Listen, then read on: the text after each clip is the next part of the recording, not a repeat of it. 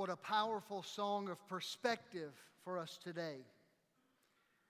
I invite your attention to Psalm 73. We've already read the text for the day, but we're going to walk slowly through it, and we're going to do so over the next several weeks. We're starting a, a mini series, if you will, that I'm entitling I Almost Quit.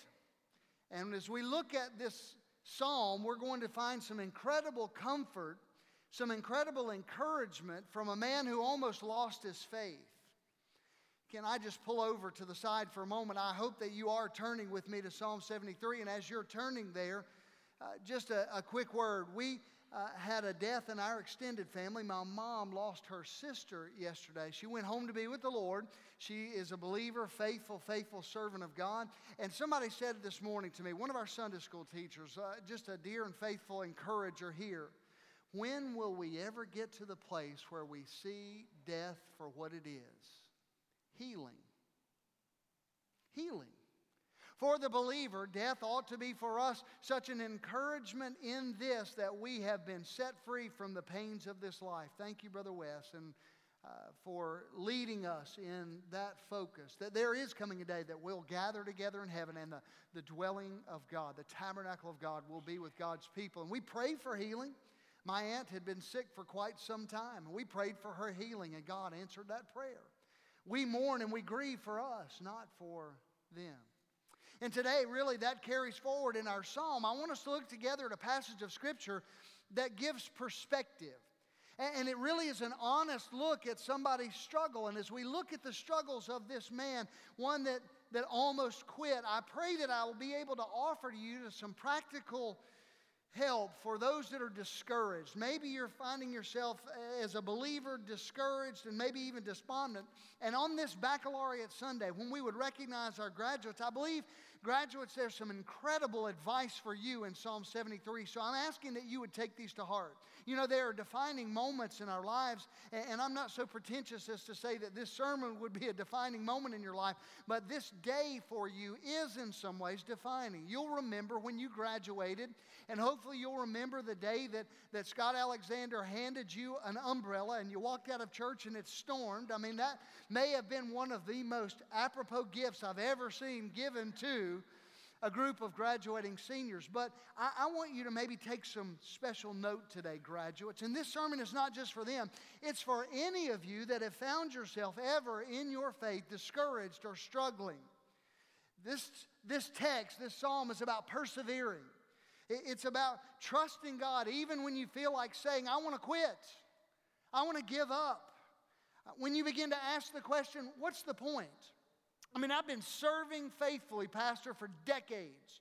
There are people in this room that have known Jesus and come to even to this church longer than I've been alive. There are people that have served faithfully for years and years, and there are times in our lives where we find ourselves saying, What's the point? Why should I live a moral life? Why should I struggle and strive to live for God? It just seems so hopeless and helpless at times. But this psalm is about persevering in faith and in life and in ministry. It's a testimony of a man who almost lost his faith. He went into a great crisis of despair, a crisis of discouragement, and he almost let go of his faith. God helped him find his faith. God turned him around, and he was even stronger in the days after than he was before. Just for those of you that want a little reference as we think about this one psalm, again, we're chronologically studying through Scripture and we've come to the place of the kings. And so, right in the middle of David and Saul and Solomon and all the kings was this wonderful songbook written. And it, it moves on a little bit farther into other eras. But in this part of our study, I just wanted to pull over for a bit and look at this beautiful song. And as we look at this song, find encouragement from it. Some have called this psalm the book of Job in a nutshell. And I, I've got to tell you, I have gone back to Psalm 73 across the years in my ministry because there have been days that I wanted to quit. Can I just tell you that transparently, that day is Monday for most pastors? They, they told us in seminary whatever you do, don't resign on Monday. There's always this sense that you've had a challenging conversation or you were just struck with a sense of defeat and the enemy came and just overwhelmed you because of the activities that happened on Sunday. And Monday morning you get up and you say, I quit. Well, don't do that. It's what they told us. Here's a man who almost came to that place. Now, if you're looking at this psalm with me, if you've gotten there, look at the heading, the, the superscription over it. Obviously, that's not the Word of God, but it is just a description of the Word. It says that this is a psalm of who? Everybody say it with me Asaph. I talked to Asa, uh, Asa Alexander this morning, and I said, Asa, we're going to study a man whose name is really close to yours. And he got pretty excited about it. He's excited now. He's going to help me in, a, in the next couple of weeks, maybe, with our sermon. And I said, Have you ever heard of Asaph? And I think for Asa, the P and the H is just silent. You know, don't, don't mind that. His name is Asa. But I said, Asa, do you know what he did? And he said, No. And I said, He wrote songs. And he said, That's cool. And I said, He played an instrument. I said, You know what he played? And he said, No, what? And I said, He played the cymbals. And he said, I can do that. And he said, And if I did that, everybody would cover their ears because it would be loud. Well, he may play cymbals for us next week. I don't know. We'll have to see. But we're going to look at a psalm of Asaph. Asaph was a Levite. We read about him in First Chronicles. The first mention of him is in First Chronicles 6. And then in First Chronicles 16, you see that he was in the processional when David brought the ark back. David appointed some of the Levites to minister before the ark. Look at this verse with me, it'll be on the screen. Stay there in Psalm 73. David appointed the following Levites to lead the people in worship before the ark of the Lord, to invoke his blessings, to give thanks, and to praise the Lord the God of Israel. Asaph, the leader of the group, sounded the cymbals. So Asaph is the chief of these musicians. David, the king, appointed him to this lead role. He's in full time ministry, if you will. He served ministering in the house of the Lord before the ark of the Lord. He was a man of faith. David saw in him something at, that, that needed to be presented to others. And so, in this incredible psalm, we're going to see something interesting. You know, here's this man, a mature believer, a godly man, a gifted individual. He understood where his gift came from. There are other psalms we'll read of his. He used his music to praise the Lord and to communicate God's word to a needy world. But even a man like that, even in ministry, almost lost his faith. He almost lost his way. In the words that he writes here, it's like his whole world is falling apart. Now, I want you to hear this, and this is important for us today. Graduates, it's important for you. The greatest believers face crisis. There's something of encouragement and comfort here for me. If all of God's people in the Bible had it all together all the time, then I couldn't relate to them. Anybody else? As we read about Asaph, I'm hoping that he will, over the next several weeks, become for you a faithful friend, an encourager. As we read his journal, as we read sort of his heart, that God would use Asaph to lead you and me out of a place of discouragement. I, I believe there's a word here for somebody today. Today's message is about how Asaph made a decision. We're going to look at his turning point from where he almost slipped and almost fell but he made a decision. Now, I want you to do something with me. I'm going to put a picture up of a little man, maybe with a stop sign. I don't know why that one came up. He's grump. My Asaph was a little grumpy. But I want you to draw a picture of that somewhere, just a stick man with a stop sign on your notes. I, I gave to the kids, hopefully in our faith factory, they got one of these little pieces of paper. Kids, did you get one of those? Anybody? All right, I see them. If you do me this favor, kids and parents with those, or if you're near a deacon and he wants to play along, he can too. I want them to draw me a picture of Asaph. I want Asaph with a stop sign. And before the service is over, I want you to bring me your picture. We may show some of these pictures over the next several weeks as we study through, but I want to get them involved in worship. So, again, deacons, I, I do want you to pay attention to the sermon, so don't draw the whole time through, okay? You, you get it down pretty quick. That's a pretty simple drawing.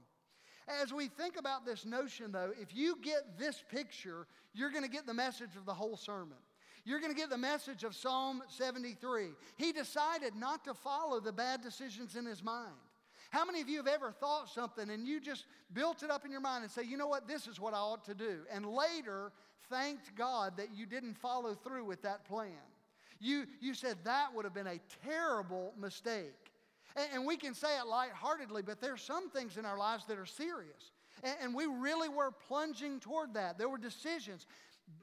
Graduates, you need to hear this. There are going to be decisions, and you're going to come right up to the edge of a decision, maybe a social decision on Saturday night in the dorms, and everybody else is making one decision. And you say, you know what? I'm going to join in and go with them. And you think better of it, and you stop yourself. You do what Asaph did you stop, and then you turn around and you realize, had I followed that bad decision, it could have been detrimental, even destructive for my life.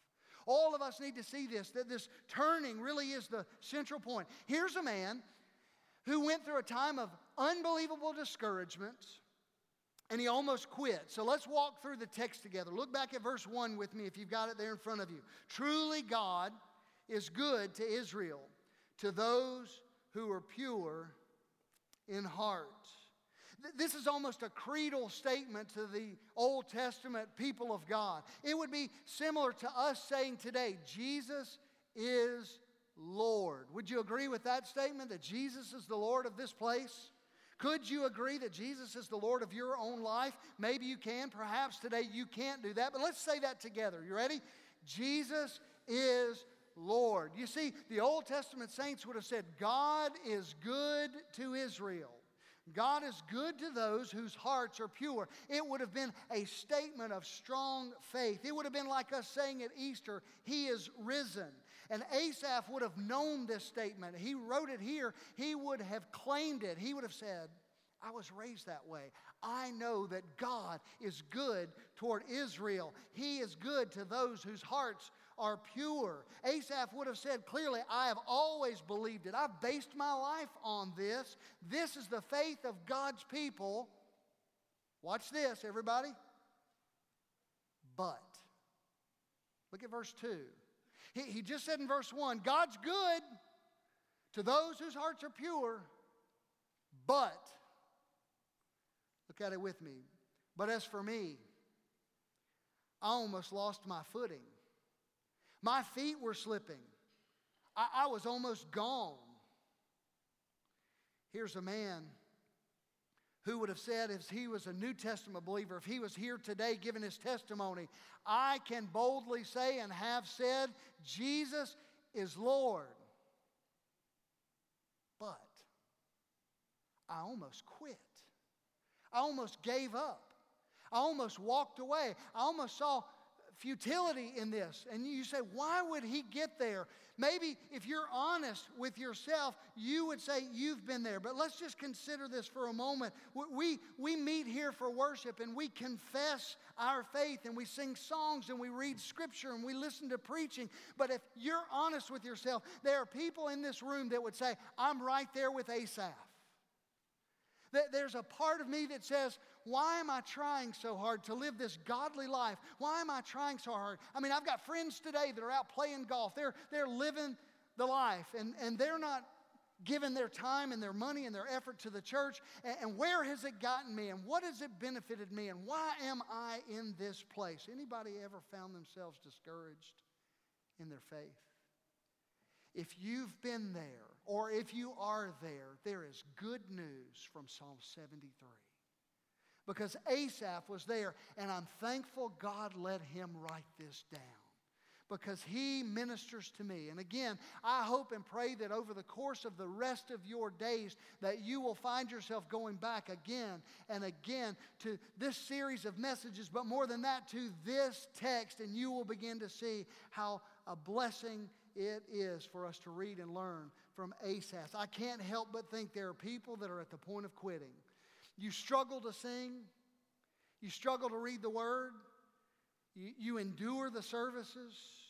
And maybe even today you're saying, My faith, Pastor, used to be so strong, and it was real and it was encouraging, but now I just don't know. I've lived a little bit of life And in living life, life's hit me in the mouth and difficult things have come. And because difficulty has come, I just don't know anymore. It's real to other people, but I'm just not sure. What, what used to be strong seems distant now. There's a quiet voice that says in hearts, I could easily walk away from this.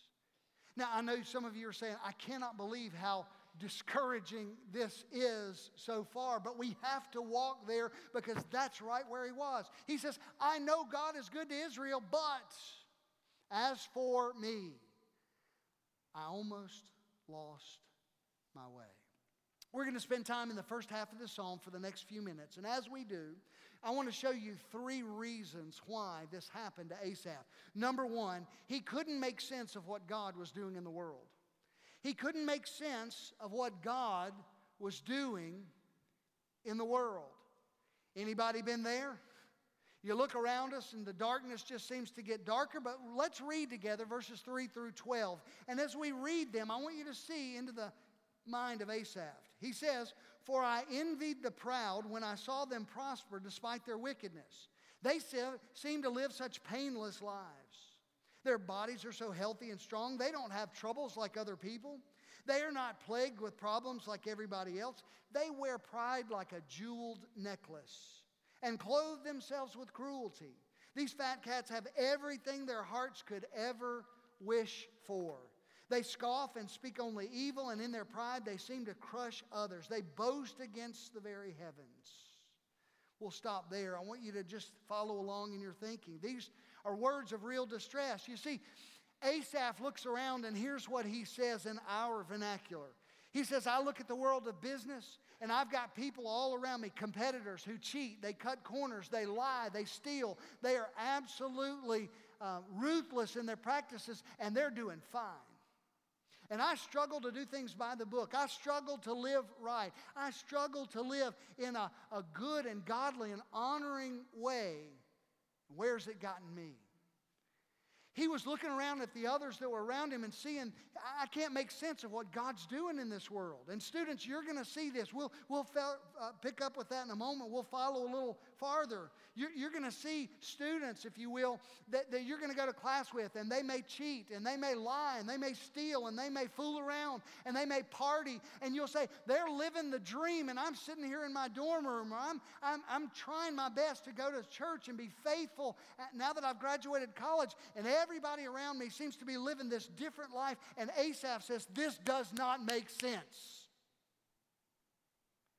God, I don't understand what you're doing here. He says, I, I know, I know you're good to Israel, but my feet are slipping. I almost lost my footing. I almost gave in. He, he says, Why do the wicked prosper? Doesn't make sense. Here I am trying to promote ministry around the ark of the Lord, trying to resist temptation and live a good life. And the wicked are the ones that are prospering. Asaph couldn't make sense of what God was doing in the world, but secondly, I want you to see that he couldn't make sense of what God was doing in his own life. Look at verse 14 with me for a moment. He says, I get nothing but trouble all day long. Every morning brings me pain. What he's saying, another translation says it this way all day long I've been plagued. He's saying, I've been hounded. Not only are the wicked prospering, but my life is a struggle. And see, the real problem oftentimes is not that things are going wrong in the world, but it, they're going wrong in our own lives. Remember, this is a confession of a godly man in full time ministry, a spiritual leader, chosen by the king to lead worship. Other people are looking up to him. It's kind of interesting. This is a man who would pay tithes and he would sing songs and he would read scripture and he would memorize scripture and he would probably teach Sunday school. He would be involved in the choir ministry. He would be involved in pursuing a holy life, but it seems like everything in his life is going wrong. He says, All day long, I'm hounded. I'm pressed in, I'm troubled. Can, can I say this to you? Sometimes, under the grand questions of what's wrong with this world, the real question that you're wrestling with and that I'm wrestling with is deeper and it's more personal. I, I can't always make sense of what God's doing in the world, but there becomes a deep sense of crisis when I don't understand what God is doing in my own heart. And that's where Asaph is wrestling. God, I don't understand this. The wicked are doing just fine. They're mocking you. Those who hate you, those who, whose agenda is absolutely against your agenda, are doing just fine. Here's what it looks like for you and for me. You ask the question, God, why do the wicked prosper? But the real question is, God, why aren't you prospering me? You, you ask the question, God, why is there suffering in the world? But the real question is, God, why is there so much pain in my own life right now? You ask, is there really a God that controls the universe? Because if there is, then why is my life falling apart? This man could make no sense of what God was doing in the world or in his own life, and that leads us to the third point that I want you to see. He could no longer see the point of pursuing a godly life. He could no longer see the point of living a, a moral life, a godly life, of pursuing a holy life. I, I've been brought up in believing that God is good to Israel, that those who are pure in heart, God's good to them. But I look out at the world and see the prosperity of the wicked, and I look in my own heart and life and see the wheels falling off, and it doesn't make sense. And these problems are very real, and they're real to us today. Some of you have competitors in business, and again, they cut corners and do fine. You try to live right, and things are wrong.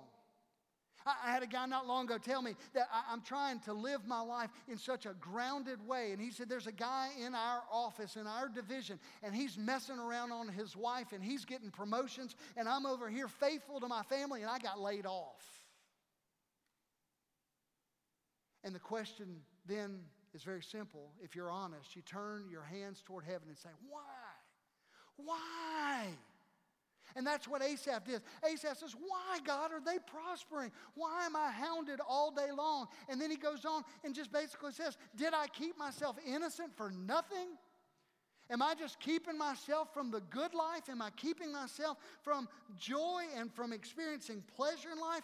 This makes no sense. God, you're blessing the wrong guy. That was Asaph's problem and he lived with it for too long. I almost gave up. I almost quit.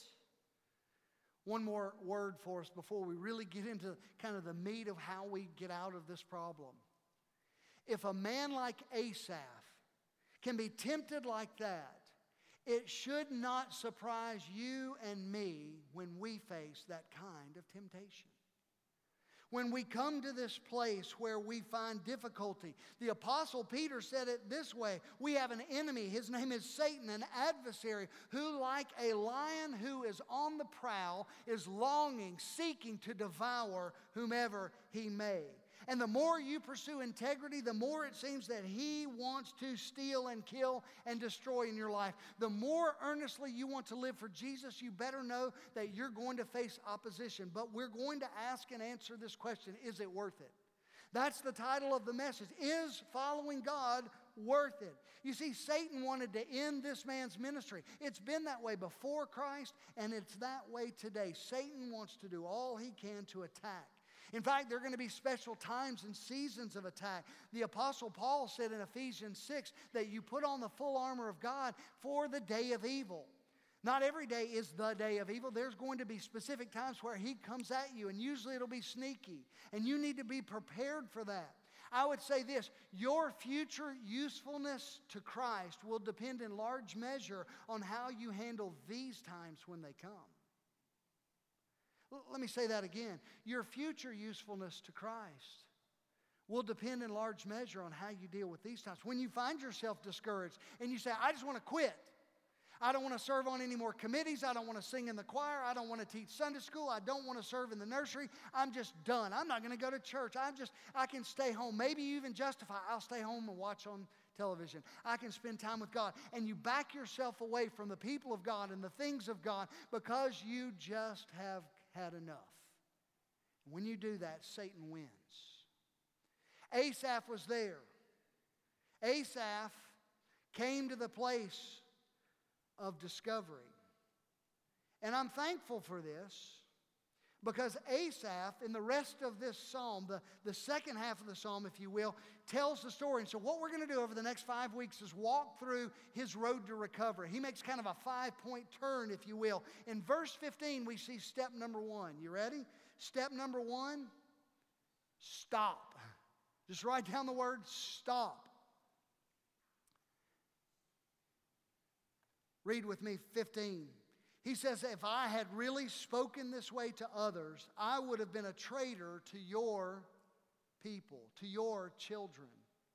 Church family, listen to what Asaph is saying. He's saying, if I had really, in my point of despair, I'm looking at the wicked and seeing they're prospering, I'm looking at my life and seeing my struggle. If I had spoken this out loud, I'm a leader, I, I influence other people. If I had shared my heart, I would have been a traitor to your children, God. I would have let a lot of people down. I would have been like the Judas Iscariot of the Old Testament, a traitor to God's people. I, I need to stop. He's reflecting back. He says, If I had spoken thus, if I'd gone public with these thoughts, then, then I would have betrayed your children. If I had gone where these thoughts were taking me. And Asaph puts on the brakes. He just says, I've got to stop. Now, imagine with me, if you will, this is purely hypothetical. A husband and a wife driving down a country road. Again, this is a hypothetical story of a hypothetical husband and a wife. And the husband, very confident in the way that he should go, and his wife also equally confident in a different way that they should go as they go down this dark country road are driving together. And the husband says to the wife, It's not much further along. And the wife says to the husband, I think we're supposed to turn right here. And the husband says, No, I think we'll continue on hypothetically, a little bit further. And as they go down that road a little bit farther, they turn off of the road and then off of that road, and they end up on a long straight road where there's no more turns. And the wife says, I'm quite certain now that it was back there. And the husband says, I know that. I'm just looking for a place to turn around. Hypothetically. The only thing to do at that point, besides swallow your pride, not hypothetically, but very real, is to stop. It's to pull over. It's to do, if you will, a three point turn. There's no roads, there's no driveways, there's no lights, there's no houses, there's no other place to go. You're just at a dead end. You need to stop and turn around. And as you stop and you turn around, you need to understand this that there are some places in life that are not easy to turn around. And in Asaph's case, we're going to see a five point turnaround. But step one is just to stop. He pulls over and he's going to tell us how to make this kind of a stop. And you need to know this you cannot do this at 50 miles an hour. You, you can't even slow your roll on this one. You've got to stop. And some of you are walking headlong into a dangerous place. I love the picture. He said, My foot was almost slipping. He's right on the edge. He's about to fall off into an absolute destructive mess. And he says, As I look at the wicked that are prospering, as I look at my own pains and struggles and troubles, I almost fell headlong into that and believed what the devil would want me to believe that God is not good to Israel, that God doesn't care about the pure in the heart, and I quit. That's what he wanted to say. Praise God for one little word that we see early in the text almost. He said, I almost slipped. I'm so thankful that he comes to the place, and as we move forward in verse 15 and on, he stops. He pushes the brakes, he pumps them, and says, No, no, no, no. If I had gone down that road, I would have disappointed a whole lot of people. He saw the struggle with what he was saying, and in the weeks to come, we'll see how it moves. But I want you to understand where this leads us. His example is powerful. For you and for me, I would say persevere. Keep walking with the Lord. In the first half of the psalm, Asaph tells about what brought brought him to this place, and now he comes to the place where he's poured out his heart about what he was thinking. And I want you to see that this stopping point is critical. The turning point doesn't start with an answer, but with a decision. Listen to me. The turning point doesn't start with an answer, it starts with a decision. He says, I'm not going down that road anymore. You and I approach it differently. We want answers. We come to God and say, God, give me an answer. And God says to you, give me a commitment. You come to God and you say, God, I need to understand. And God says, No, you need to trust me. You, you say, God, I need answers. And God says, No, you need to follow me. And it came with a decision. You see, your mind is confused. You don't have the answers. Make a decision. I'm going to trust God. That is the life of faith. The life of faith is I'm going to live by what God's word says, not what my circumstances present. And Asaph was wise enough before his feet slipped, he stopped. We're going to see he's going to turn around and come back to God. Graduates, I, am not fatalistic with this. But I can promise you, every, every person in this room can back it up. Every single one of us are one decision away from stupid. One decision can wreck the rest of your life. And I don't even need to fill in the blank and tell you what some of those choices are. You'll find them out. But you better make a decision today that you're going to follow Jesus Christ, that you're going to live your life for Him. Asaph said, I almost slipped, and he knew where that would end for you and for me, all of us still, I, I don't care if you're 25 or 95, we're all one step away from stupid. We can do some horribly foolish things. And I just want to tell you if you follow the dark impulses of your mind, you can ruin your testimony and you can destroy your marriage and you can destroy your usefulness in ministry. So I would say stop. Stop that way of thinking. Stop that way of acting. Climbing out of a black hole of discouragement and despair does not begin with an answer but a decision. I will follow God. Let me give you just a few thoughts there. They're all listed out on your answer guide, your listening guide. Choose loyalty to God and His people. Look at verse 15 yet again. If I'd spoken my mind and followed the thoughts and inclinations of my heart, I would have betrayed your people, God. You, you can say that if I followed that, if I'd spoken my mind, it, it teaches us a critical lesson.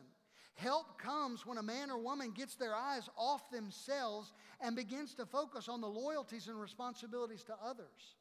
I don't think we have quite as much of a sense of community. That's why I'm thankful that we're studying through the Old Testament. They did things together. Now, it's not just an Old Testament concept. Jesus said, Pray this way Our Father but we live in an individualistic way. I can listen to Christian radio and I can go my, buy my devotional at my Christian bookstore and I can do my own thing and I can just be as positive as I can be in the Lord and I can just walk on my own. And the, the Bible says nothing like that. The Bible says we belong to one another and we've been bought with the blood of Jesus and that we need one another. And there's a communal sense that when you decide, I'm sleeping in this day, recognize this somebody's going to notice you're gone. And when you decide, I'm not going to serve, and when you decide, I'm not going to pray or I'm not going to read my Bible, it impacts all of us. Asaph got his eyes off his own pain and he began to look and said, You know what? If I do this, it's going to impact other people. Does that make sense? I, hope it makes sense to somebody because, in a very real way for me, as I study this psalm and as I've gone back to it, I realize the weight of responsibility that we have, it goes far beyond ourselves. It's not just, God, what are you doing in my life? Maybe God's leading you through something so that He can speak to somebody else. Maybe He's building in you a testimony that will encourage someone else. Focus on others. Get your eyes off yourself and your own pain. Focus on others who look to you and depend on you. You, you need to realize there are others that see you as an example they see you as a model of faith and faithfulness. Their neighbors and colleagues and partners and classmates, and their whole perception of what Christianity is, is in your court. Your crisis, whatever you're facing, is much bigger than yourself. Does that make sense? Let me say it this way from the New Testament. The writer of Hebrews says, We are surrounded by such a great cloud of witnesses. We're surrounded by men and women and the angels of God's armies and by God Himself. And God has set a track for you to run on. And He's telling you and me, run the race that's been set out for you and persevere in it. Continue to keep going. Don't let your feet slip. Don't stumble. Don't look at just the circumstances. You may not understand what God's doing in the world or in your heart, and you may come to the place where it doesn't make sense to keep yourself pure, but trust God. Oh, I thank God for that word almost. You stop and you refuse to go where your dark thoughts would take you. Choose loyalty, God and His people. Don't stop gathering with the church. Don't stop consuming God's word. Don't stop asking for help. Don't stop clinging to God's promises. Don't stop serving others. Keep on looking to Jesus. And the reason graduates in church, I would say that, because the writer of Hebrews goes on and he says this. You see, Jesus did the same thing. Jesus in a garden would wrestle and would struggle. If there's another way, I want that way. God, why do I have to suffer through this? But he left that garden with a decision not my will, yours. And because he made that decision, he carried out the mission that God had for him. He ran the race that was set before him. And the Bible says that he endured the cross. And he did so for the joy set before him. And the joy set before him is right here. It's those that would trust him and be redeemed by his gracious salvation. Persevere. Make a decision today. I'm going to stop going in the direction that I'm in going. This message is for somebody. Somebody here has been running away from God. Maybe it's a whole bunch of somebodies, and if we're honest like Asaph, we would say, Stop. Enough. Now, over the next several weeks, we're going to look at his turn. But today, why don't you just stop where you are and come running to him? Maybe today you need to join this church. Maybe you need to unite your, your membership here. We would love for you to do that. We're going to have prayer partners and staff members here at the front. They'll, they'd love to share with you. Maybe the decision of your life today is that you've been running from God and you recognize that there's no hope anywhere else but in Jesus Christ. And today would be the day that you would trust Him. Trust Jesus Christ today. Let's pray as our musicians are coming and we're going to sing together a song of dedication. Father, we love you and thank you. Thank you for this powerful psalm. God, we look forward to walking all the way through it together in the coming weeks. But today, I pray that you would arrest our steps right where we are, that we would stop, and that we would recognize you, you and our need for you in our lives. In Jesus' name we ask it.